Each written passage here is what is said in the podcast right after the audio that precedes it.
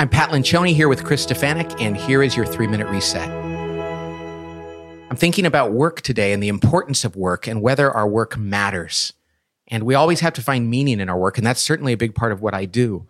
But I think sometimes we all have a desire to have really meaningful work that's influential and we have influence over others and we can, we can change the world. And some people have those kinds of jobs, most don't. And sometimes we can forget why our work matters, but all work matters. And whether we're doing something really grand and noticeable or whether we're doing something very small and humble, we're providing for our families. And most importantly, we're finding ways in the work that we do to touch others' lives and to honor God. Hmm. I love thinking about the fact that God, the maker of space and time, became flesh and then spent 30 years of his life on earth doing work that no one really noticed. it was it was like he worked with his hands, right? As a as a as a stone worker, a woodworker, and it was humble work. But I think it's really important to stay in touch with your why when you work.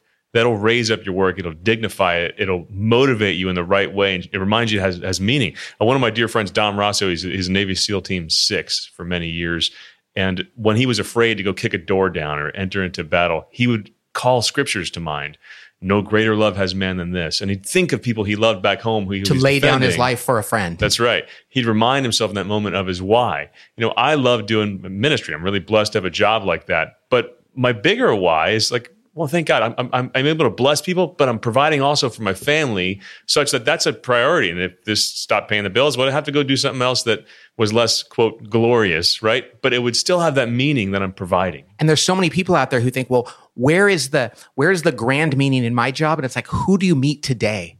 Who are you going to meet today that you can share love with? And you might share the word of God with them. You might just share kindness with them. You might do something in a way that changes their life. And that's where it lives. You know, there's, I was looking at Christianity Today, this website, and they were talking about Brother Lawrence. Mm. Brother Lawrence was this humble guy who was like a doorman. I think he did the dishes.